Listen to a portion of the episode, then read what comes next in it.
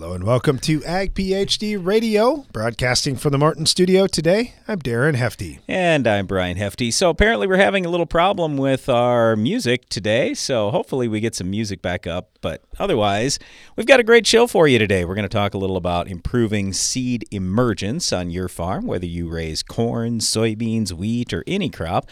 Emergence is incredibly important if you can get quick, early, even emergence it's worth a lot for your crop and for your bottom line. So we'll talk about that throughout the show today. As always, we are happy to take your phone call. If you'd like to call into the show, the number is 844 44 AG PhD. That's 844 442 4743. Or you can email us radio at agphd.com. All right, we're going to get to the Ag PhD mailbag in just a second here. Um, I, I, I will say this when we talk about improving seed emergence. There are things that you can do to speed up that emergence, but a lot of this still comes back to the environmental factors. And it's interesting. I'm just working on putting stuff together for next week's Ag PhD Wheat Workshop. We'd love to have you join us for that, by the way. It's on Tuesday, and it's right here at the Morton Center at the site of the Ag PhD field day.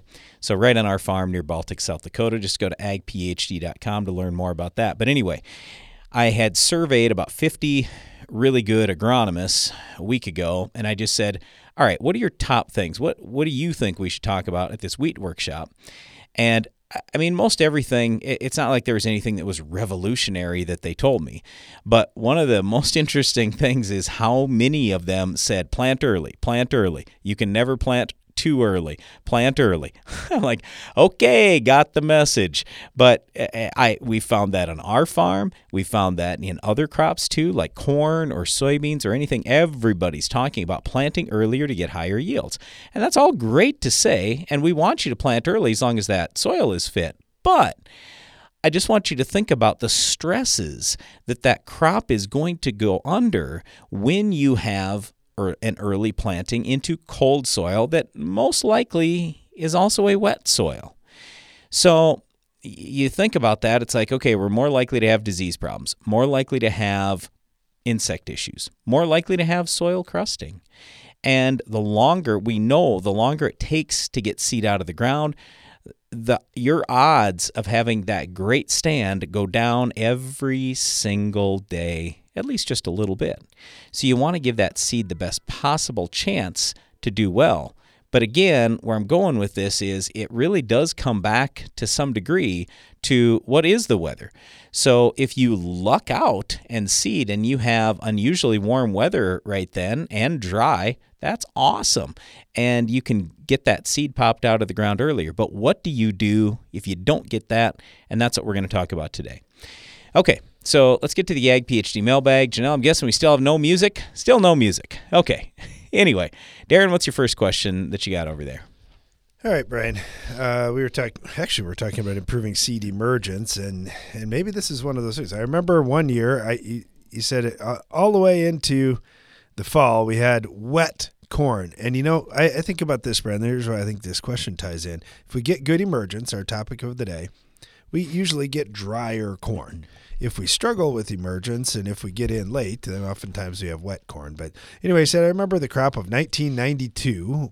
We ended up leaving 60 acres out in the field minus the headlands because the corn was still 30% and the ground was too wet to get out there on. And I do remember I was fortunate enough, I shelled it off in May of 1993. This is from Dan, by the way. I shelled it off in May of 93 onto my 4020 wearing a t-shirt. So corn actually did stand and did actually dry down over the winter. Yeah, that that can happen, Dan. No doubt about that. We um, okay, so don't like leaving crop out there. Yeah, but let, let, let's go back to this a little bit. Everybody wants to talk about this whole global warming thing, but let's talk about global cooling just a little bit. Here's one of the ways that the entire Earth gets cooled down large volcanic eruptions. And what happened on June 15th, 1991, is one of the largest volcano volcanic eruptions ever to happen. It was Mount Pinatubo in the Philippines, and it lowered the Earth's temperature for over two years. So that's the reason why in 1992 and in 1993 we had such wet corn in the fall when you planted what you considered to be a normal maturity.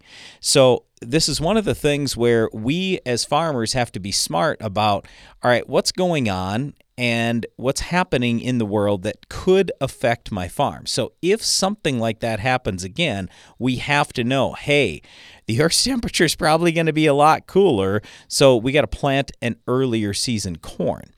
Now, I, I will say too, like for our state of South Dakota, and as I go north into North Dakota, we were dramatically negatively impacted by that cooler temperature because we're already cool. Our normal average high at the hottest day of the year, the hottest day of the year where we farm in southeast South Dakota is 86 degrees. That's it. That's not hot. That's not hot at all. So when you're already in a cool area and now you're going to make it cooler, well, here's basically what ended up happening. We had above normal rainfall and we couldn't get rid of the rain and lakes that had never been there before or hadn't been there in decades all of a sudden were enormous. And it was i just remember i had a friend uh, from college. So i went to college in the late 1980s into early 1990 and i had a friend from college. And went to see him up in southern north dakota.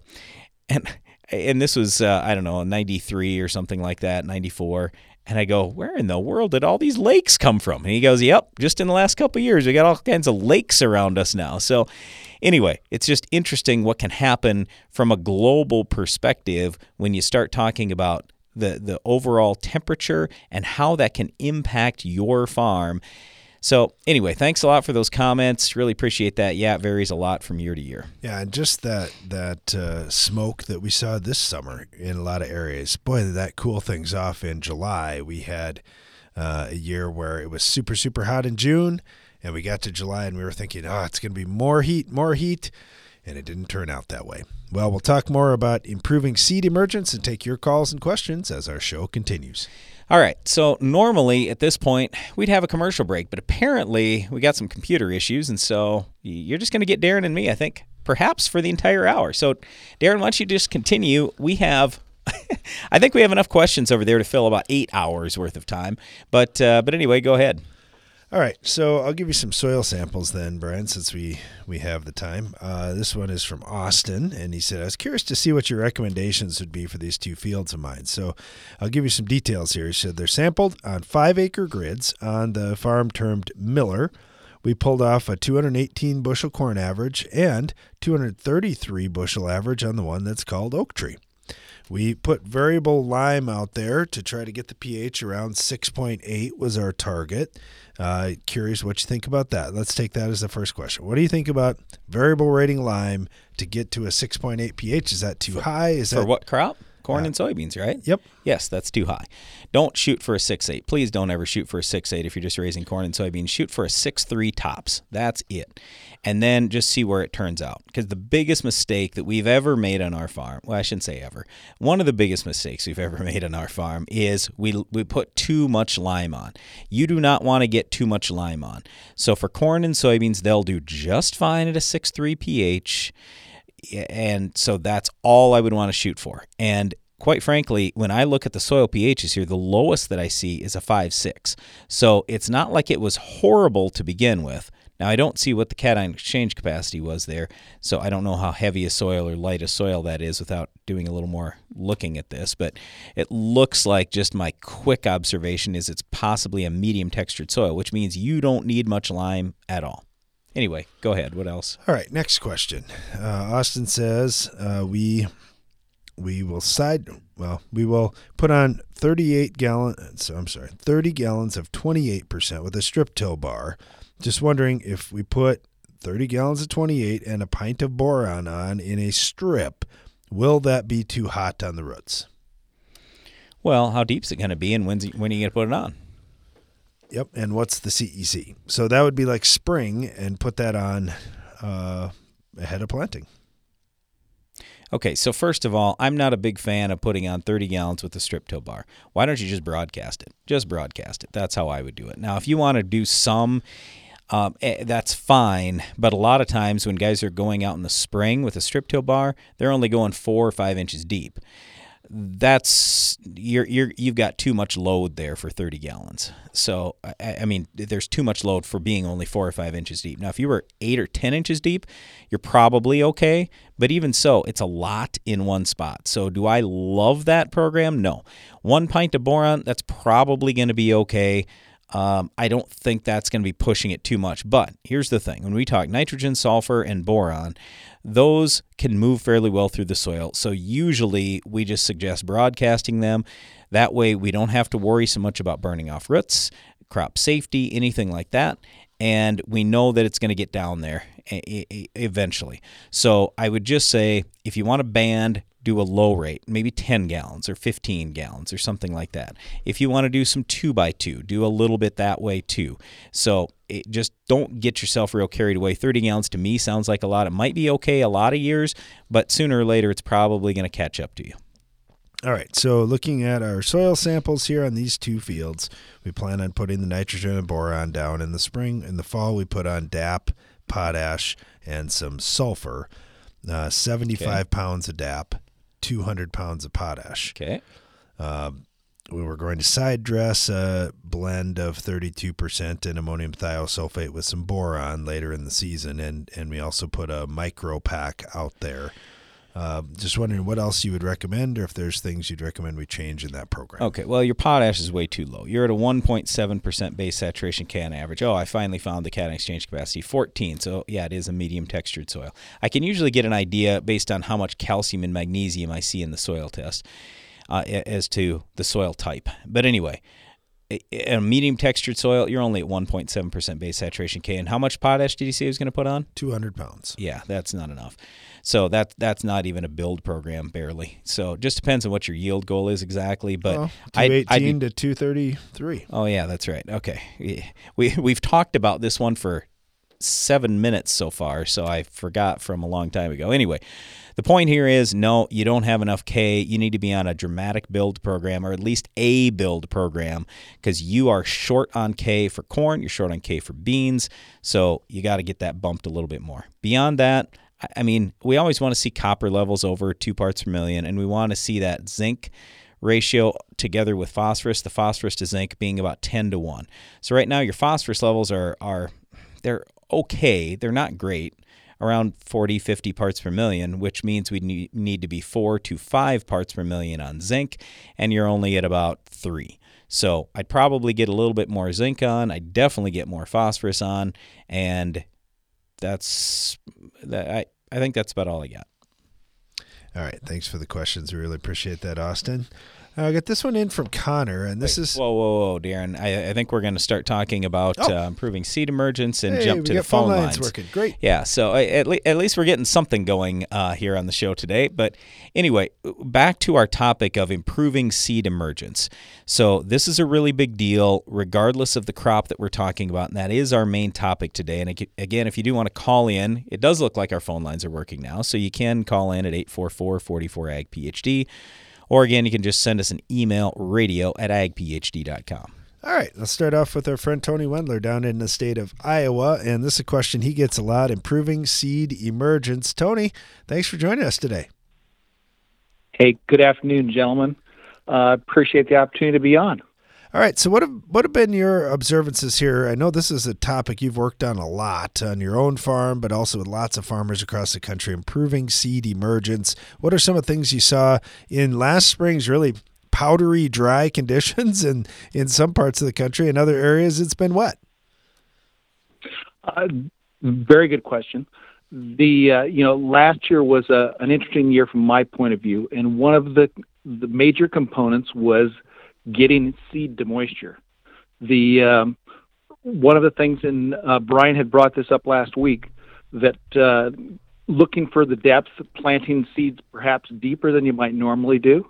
Uh, one of the components that uh, I like and, and is important to me when you're looking at the the planter, there's lots of different things that you're dealing with in that row unit.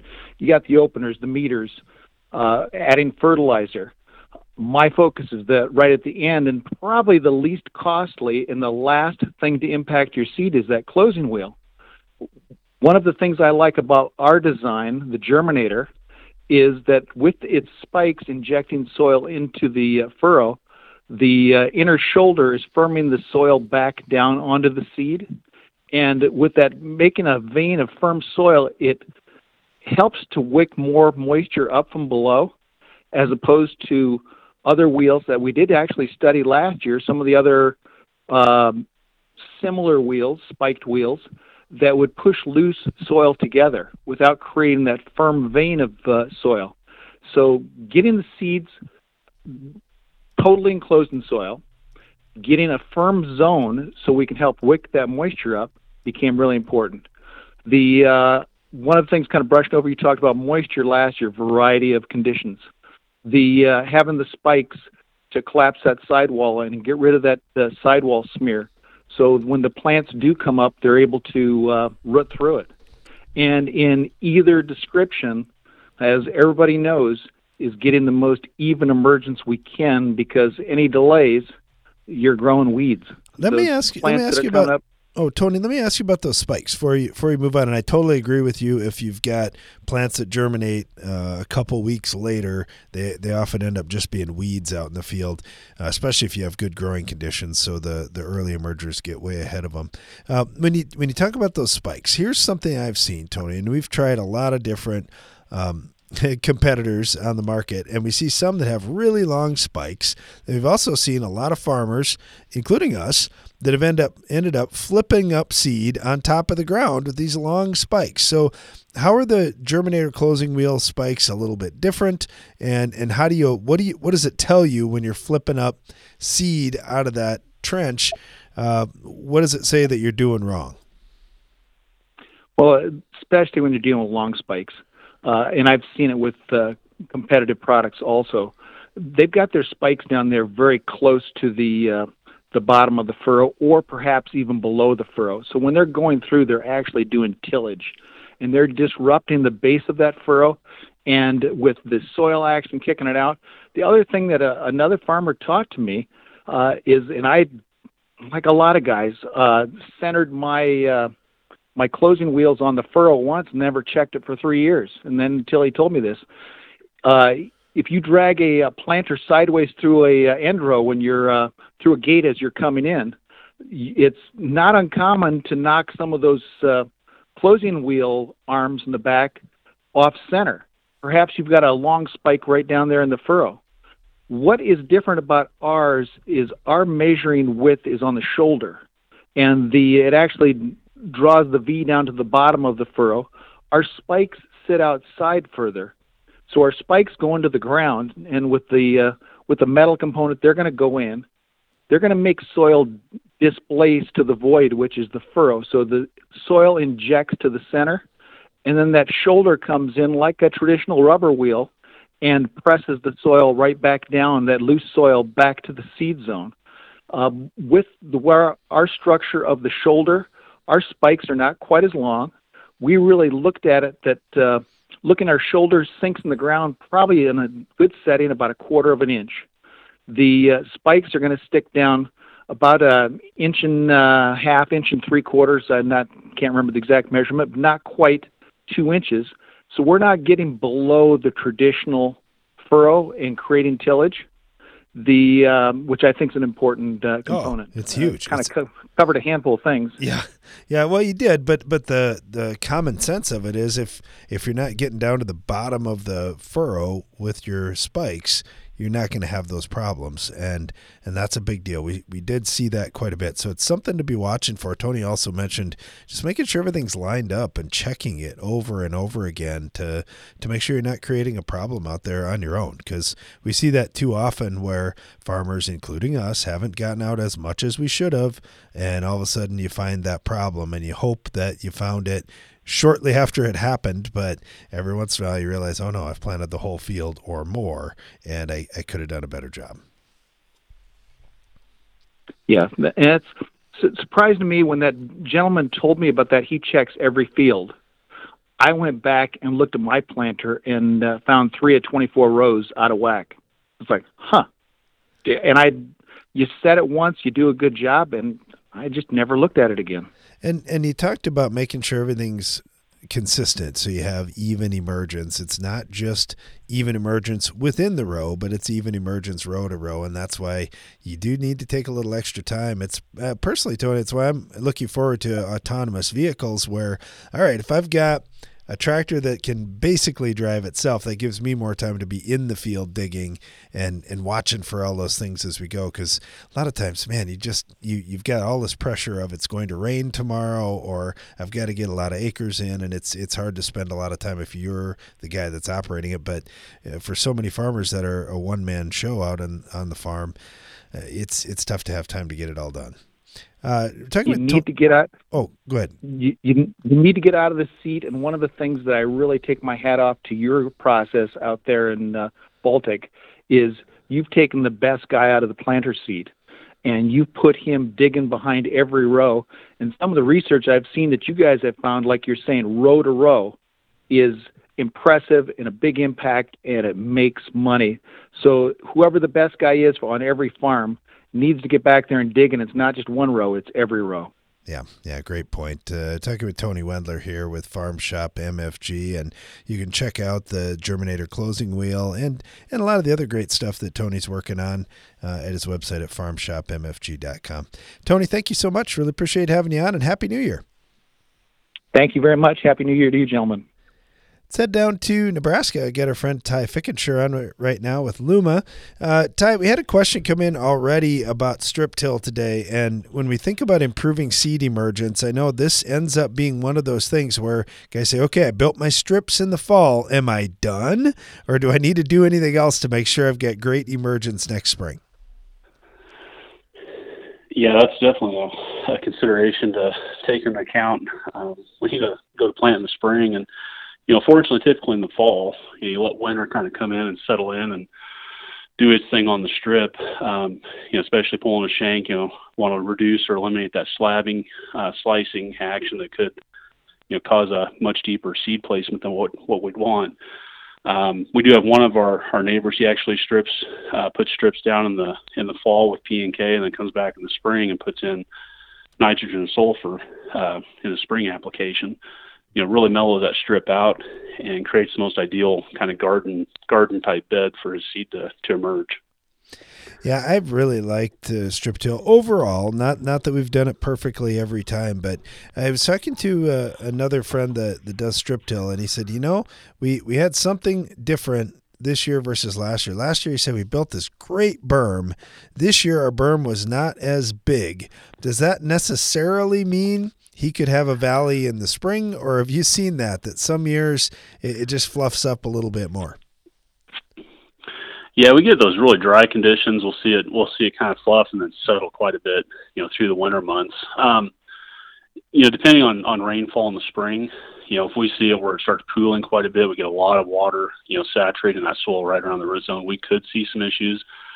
Um, typically, I know in our part of the world, you know, we, we might get a wet spring, but we're not usually wet enough where that's going to be an issue. But you know, getting those nice, getting a nice berm built um, is pretty important, but not, you know, if you don't have that, it's not going to be the end of the world to get good emergence in the spring either. So looking at, at the yields that came out of Nebraska this year, man, it was impressive. There was it, it was a heck of a year for the state, especially on a year where you get good crop prices too. Uh, what did you learn yeah. this year? Do you have any big lessons? Um, well, Mother Nature still holds all the cards.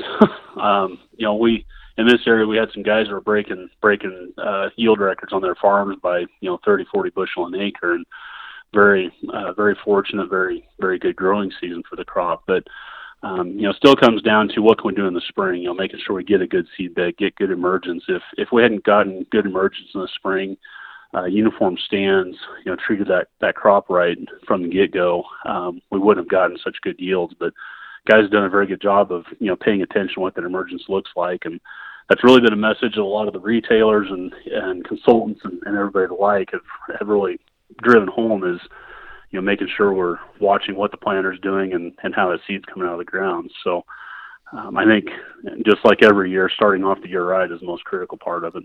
Absolutely, yeah. You get one chance to do it right, and and do it in the right time window, and and get mm-hmm. every seed coming. And if you don't, I know Tony Wendler had already made that comment. You end up with weeds out there that you just can't control. Uh, right. we're, t- we're, talking with Ty Fickenscher here with Luma down in the state of Nebraska. Ty, thank you so much. Really appreciate having you on. Absolutely, thank you. All right. When I think about improving seed emergence, one of the biggest questions that I get is can I shallow up my planting so my seed will, so my plant will come out of the ground faster? Look, there's a limit to it. And so let's just take corn, for example. We never, ever want that corn planted more shallow or less shallow, however you want to look at that, closer to the surface of the soil, let's put it that way, than an inch and a half you have to be at least an inch and a half deep. Otherwise, you run the risk of having some of your nodal roots come out above ground. That's not good at all for yield. So, we definitely never want you being more shallow or closer to the surface of the soil with that seed than an inch and a half with corn. We typically want to be an inch deep with soybeans. Those those two crops are a lot different from each other because soybeans not nearly as critical as corn in terms of planting depth, but nevertheless, that that's something you got to think about. Now, here's one other thing that I want to throw out there. Because a lot of times we think about going more shallow, but every once in a while we have a drought year like this last spring, where basically we'd we'd been under severe drought conditions for about nine months on our farm or eight months, and a lot of other people had too. So the, the, the ground is fairly dry, and a lot of people ask this question Can I plant deeper than normal? And I said, absolutely. So, like with corn on our farm, we were planting a lot of corn at three inches deep, and we were planting a lot of soybeans at two inches deep. Now, normally, I don't want to see either of those crops planted that deep. But the thing you got to think about is number one, we say, all right, you have a lot more crusting risk if you're going to plant deeper because it's going to take longer to get that seed out of the ground normally. But when there's less moisture in the soil, then you're going to come right through that a lot earlier and there's very little risk for crusting. So I'm not that worried about it in that kind of case. The other thing is we say, all right, it's going to take more energy to pop out of the ground when you're planting a little deeper. Again, normally I would agree with that. But when there's more air in your soil compared to normal and a lot less moisture, then it is going to come out of the ground at least a little bit faster. The big thing is we wanted to plant into moisture. And so when there's no rain in the forecast at all, and you you're not hitting moisture until near that three inch depth, like with corn. When we were planting corn, we just said, "Boy, we just we don't have a lot of risk for crusting here, and we're not too worried about the extra energy it's going to take to pop that seed out of the ground. I think we're going to be okay." And we were, and I was super glad we did that because then we had more even emergence. So there's a difference here between getting faster emergence sometimes versus even emergence. So I'm just saying, in some cases, when you have real drought conditions and you've got to get down to moisture because you see, boy, no no rain in the forecast. It's been really dry. We're in tough shape here. I'm okay planting just a little bit deeper to try to hit that moisture, and you're going to be in good shape.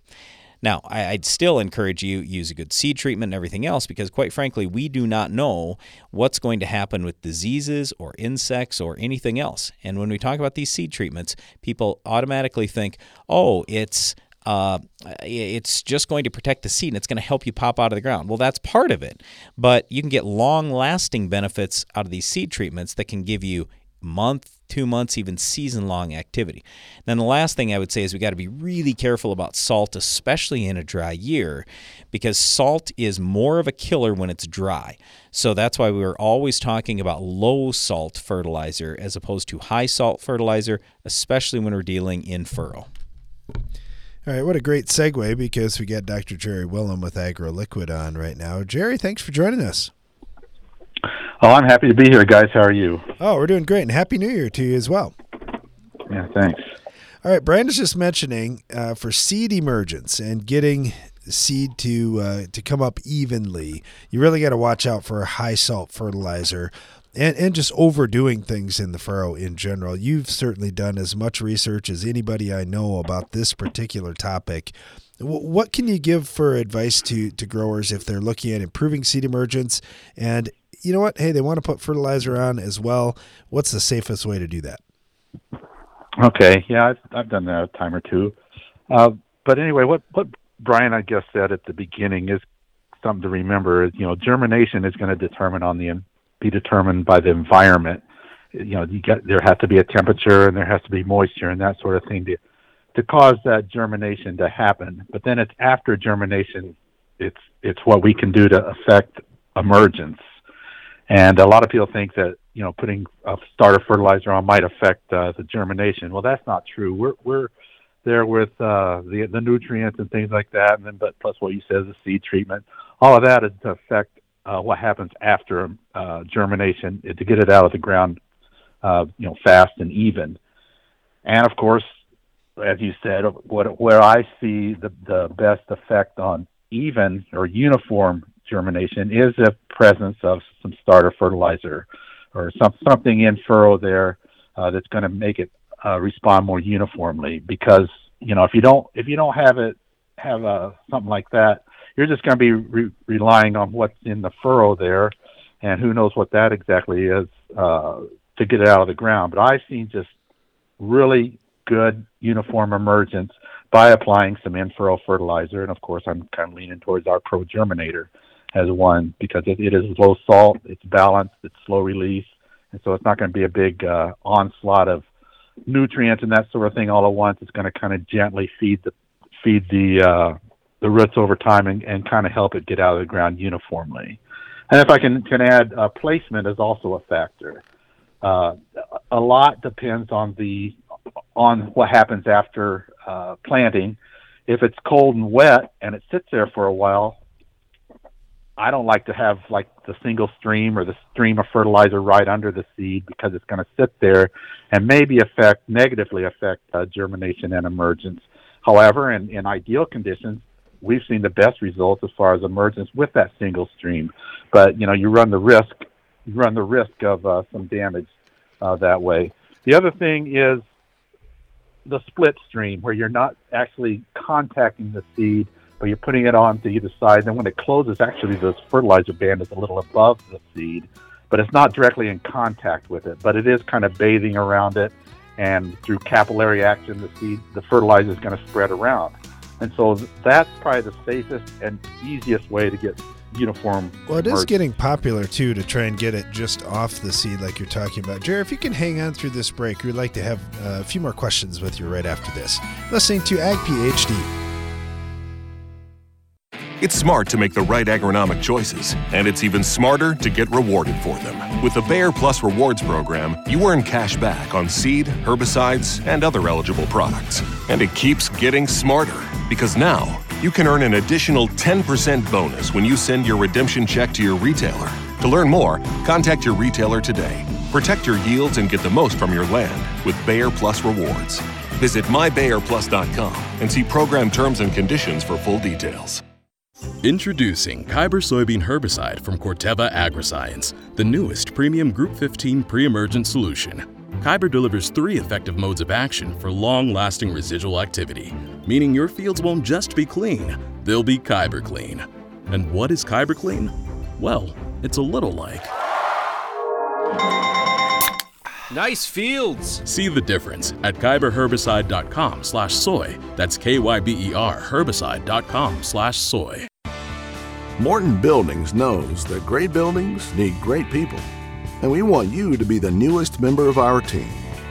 Morton is expanding its construction crew, and we're seeking new and experienced candidates to fill our crew member positions. Morton provides great pay and training, so be a part of the next generation to build Morton. Don't let the opportunity to join the best construction crew in the business pass you by. Learn more on our careers page at mortonbuildings.com. Fill once, plant all day. The 3RIVE 3D application system from FMC is a revolutionary in-furrow crop protection platform that plants up to 480 acres between refills. The 3RIVE 3D application system mounts to most major planter brands and can be yours at no cost with the FMC Freedom Pass program. To learn more, call 815-362-7747 today. Always read and follow all label directions. Farming is probably the most natural thing for a person to do. It taught me how to take pride in my work, how to put something ahead of myself. whether it was getting up early to feed the livestock or working late to bring in the harvest. Farming taught me to give it my best, no matter the job. My name is Tanner. I'm a farmer. I work for Case IH. Case IH, built by farmers. Boost your productivity and profitability with Soil Warrior from Environmental Tillage Systems. Improve fertilizer efficiency and your yield potential in just one strip till pass. Now that's ROI. Contact us today at soilwarrior.com. Conditioning low moisture beans to 13% can add semi loads to your bottom line. And with our 13 for 13 year end special, make 13% beans possible with 13% off an end zone bin system. Use promo code 13 for 13 at farmshopmfg.com.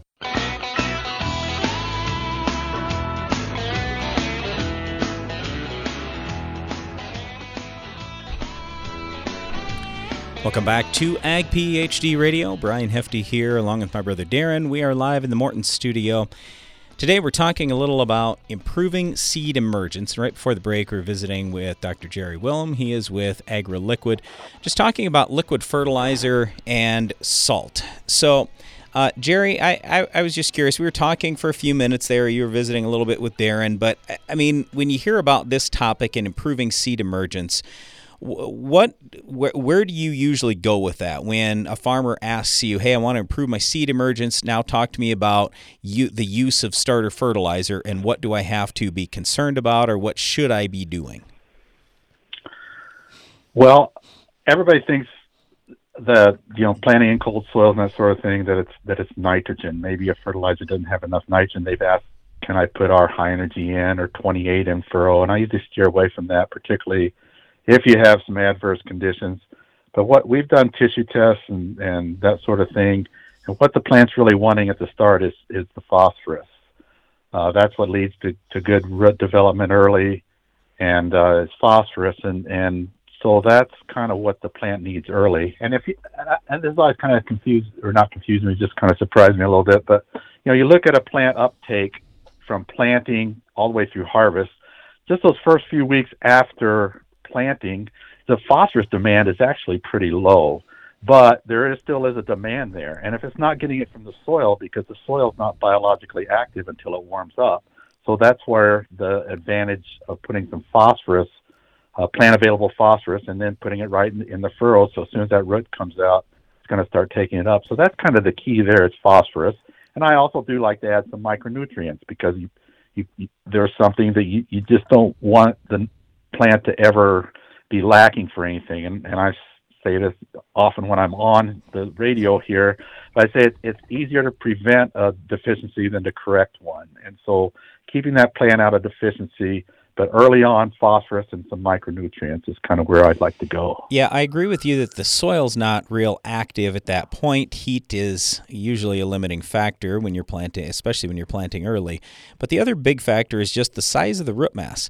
So a lot of people when I talk to them say, "Oh, I look at my soil tests and then I look at, you know, what the crop's going to need and it looks like I have enough." And I go, "Well, first of all, I want you to think about are is your crop actually able to explore 100% of the soil? No. And the second thing mm-hmm. is, how much soil is it able to explore when that root is really tiny in those first 3 weeks or so?"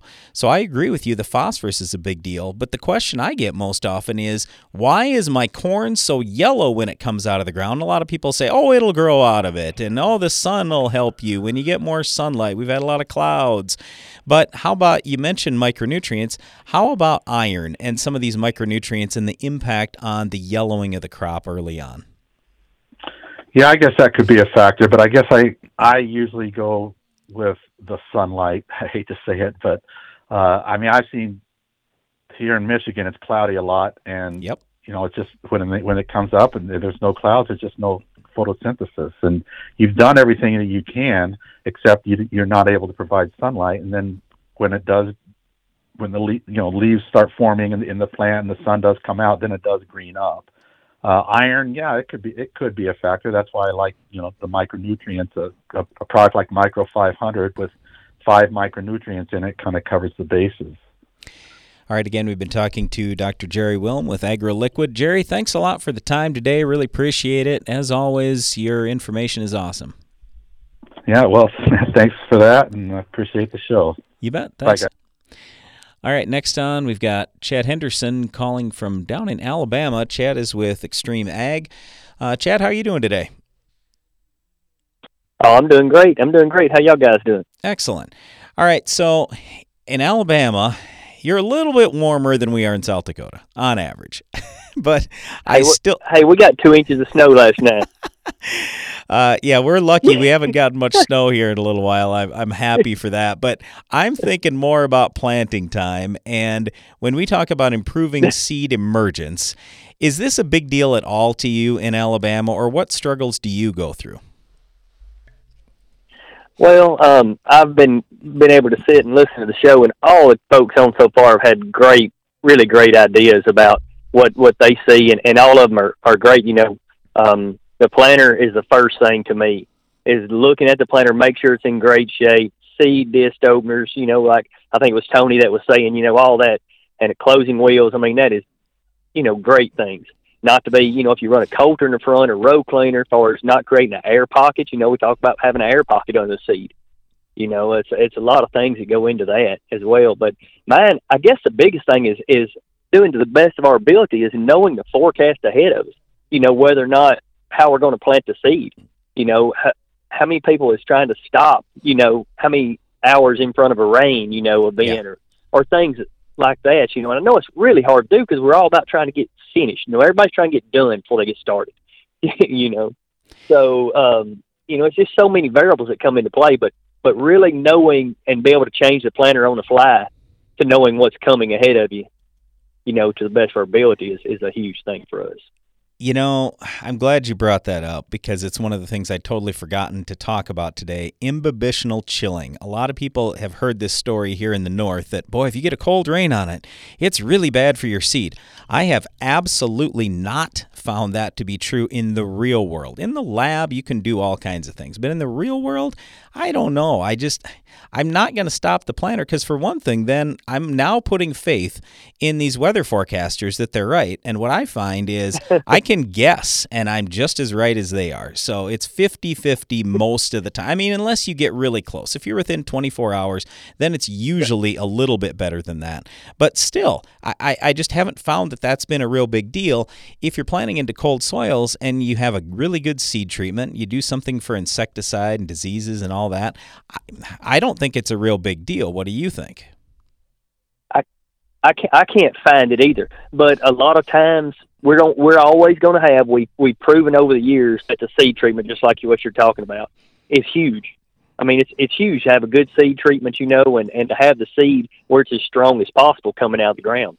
You know, whether it's got a 250 or a 500 or whatever package you want to put on it, or whatever company you use, um, is huge. Uh, the next thing is is we'll go if the weather is not favorable and you know we move around a lot. We have smaller fields. We'll go to our less, I guess our our our least fields. You know, far as least yield fields. Sure. You know, we're not going to go out here and plant our high contest type ground or the ground is going to be irrigated ground. You know, we'll we'll steer away from those till conditions look favorable. You know, five, six, seven, eight days.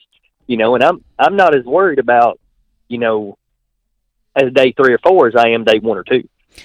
You know, so, we'll go to our less productive soils. I guess is what you say, just to keep the planter running. So a minute ago, you're talking a lot about openers, and uh, the biggest thing that I think Mm-hmm. about is just previous crop residue management. If it's uneven with that previous Oh. crop, then you have lots of problems, Oh. and I'm assuming you deal with that quite a bit too, right? Well, well, we, you know, that's what got me going with the strip till thing. You know, um, uh, we obviously was strip tilling just to, you know, to be placing nutrients better, but we we plant we lot we do a lot of double cropping. You know, where we'll plant wheat and beans, yep, and then corn. So we're trying to get three years in two, you know, three crops in two years. Yeah. So when we go to try to plant behind that wheat bean stubble, no tilling, you know, controlling that residue is huge. I mean, you can you can have the corn coming up outside the combine tracks, and you know, right behind that combine. If you don't control that residue, I mean, it's very hard to get a stand. And then you'll see more yellowing. And I'm with them. They're talking about the colder soils and the phosphorus is where I think the yellowing comes from. You know, because it's funny that it, the thicker the residue is, the more yellowing you'll get. Right, which basically means, yeah, it's great to have a nice opener and all that kind of stuff, and you're planting right and everything else, but it's the management that you did a week or two weeks or three weeks earlier that makes a lot of difference. It's yep. the spreading of the residue, and then whatever you do to manage it after that, like strip till, for example. Uh, all right, Chad, we got to run yeah. today, but uh, thanks a lot for calling in. Really appreciate it, and hope things are going well for you oh, down yeah. there. Really enjoy the show. Good job, guys. Thanks a lot, and Happy New Year to you. All right, so once again today we're talking a little about improving seed emergence. Got a couple last things for you on that right after this break, and then we'll uh, wrap things up getting to your questions in the Ag PhD mailbag. Stay tuned.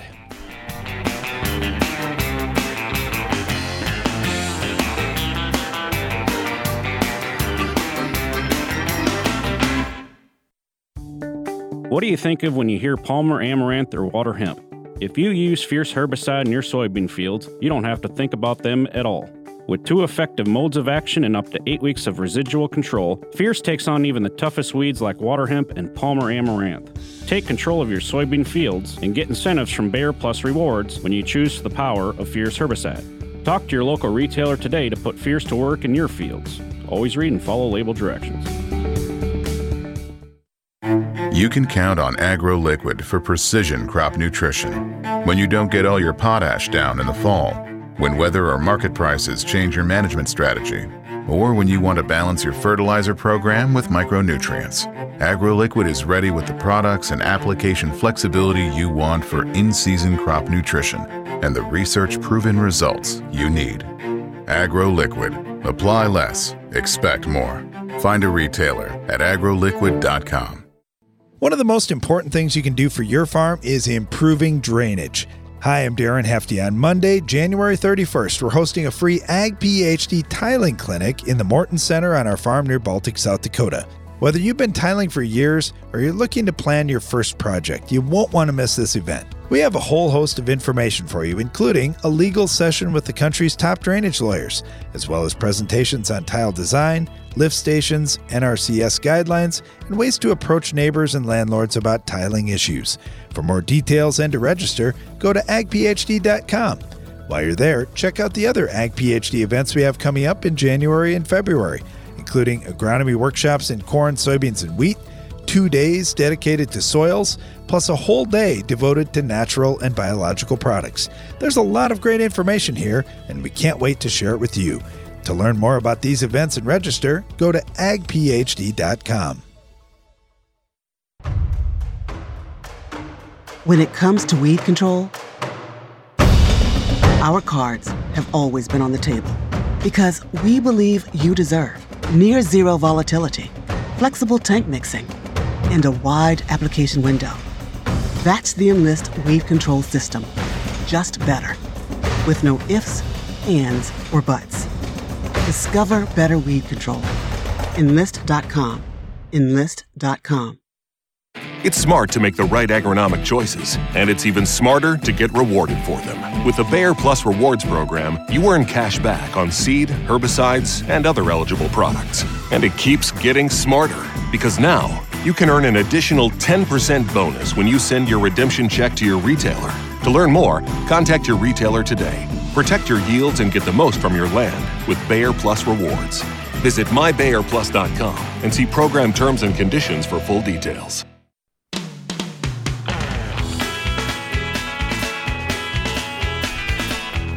Welcome back to Ag PhD Radio. Just wrapping up the show today, talking about improving seed emergence, and we'll get to your questions. Whenever we talk about planting into cold soils, I have seven key things I'm usually discussing, especially when related to corn. Uh, first of all, you can absolutely have great success when you're planting into cold soils. Usually, we're getting more yield planting corn early, beans early, wheat early, just about any crop early.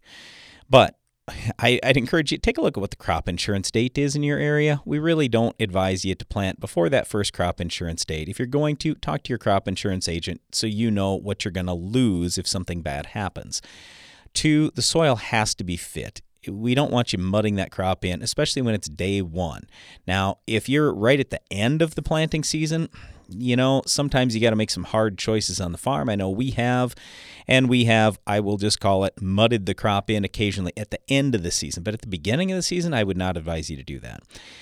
Cold germination score. I don't care what crop we're talking about. Look at the cold germination test, and nobody's going to have that on their seed tag.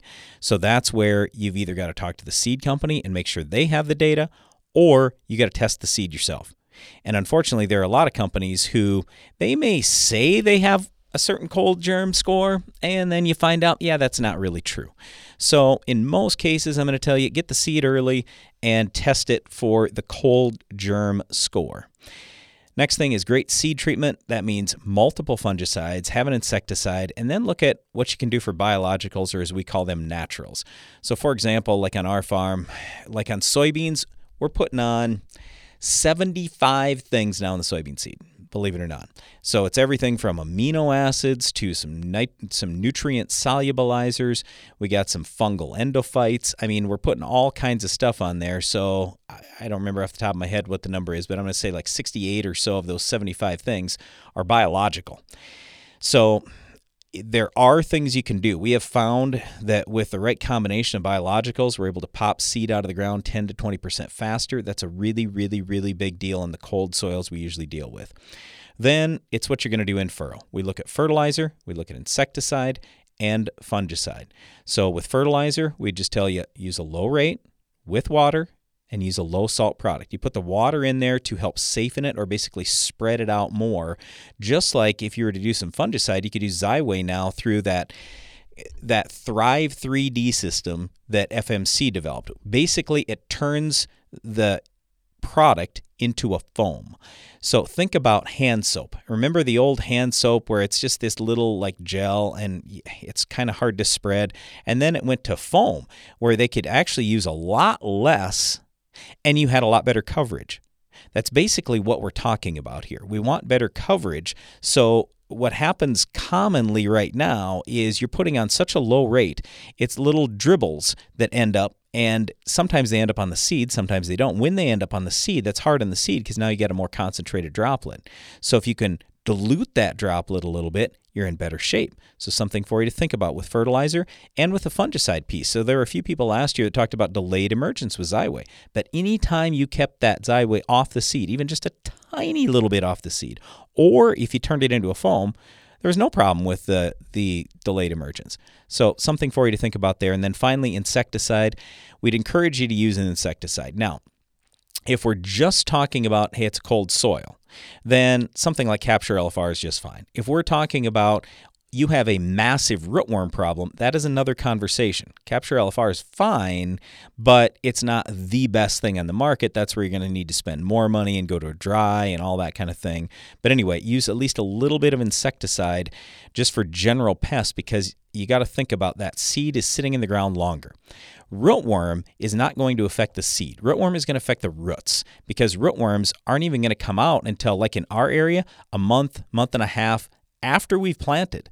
So that seed is well out of the ground before the rootworms even hatch. So I'm not worried about rootworm when we're talking about getting seed out of the ground. Okay, so anyway, just a little different conversation than than that rootworm one.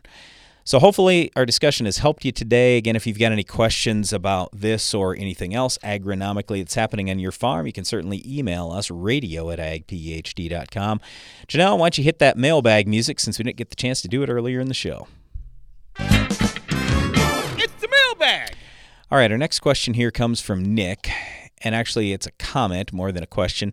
We were talking about with corn and just crops in general, letting them stand until spring recently on Ag PhD. And he said, yeah, you can do that with corn and let it stand until spring, but it's awfully risky when you do soybeans.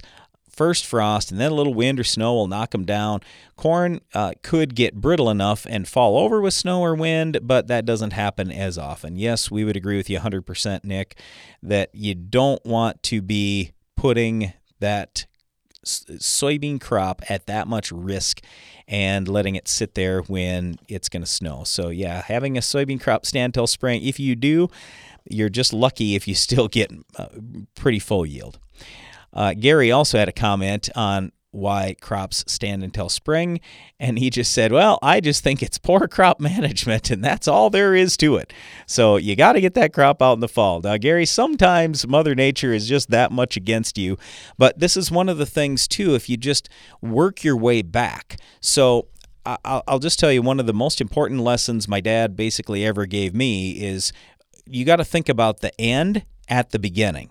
Because if you don't do the beginning right, then the end's never going to turn out right. And we also on our farm penciled out okay, how in terms of the drying capacity and how about our combines and our trucks and the grain carts and everything else where's the weak link here?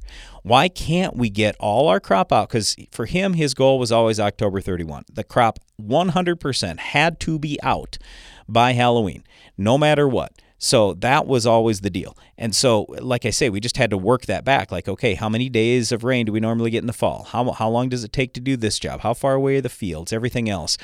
And it, it's up to each individual farmer. Whatever it's whatever you choose. If you want to have some crop standing until spring, sometimes that's your call.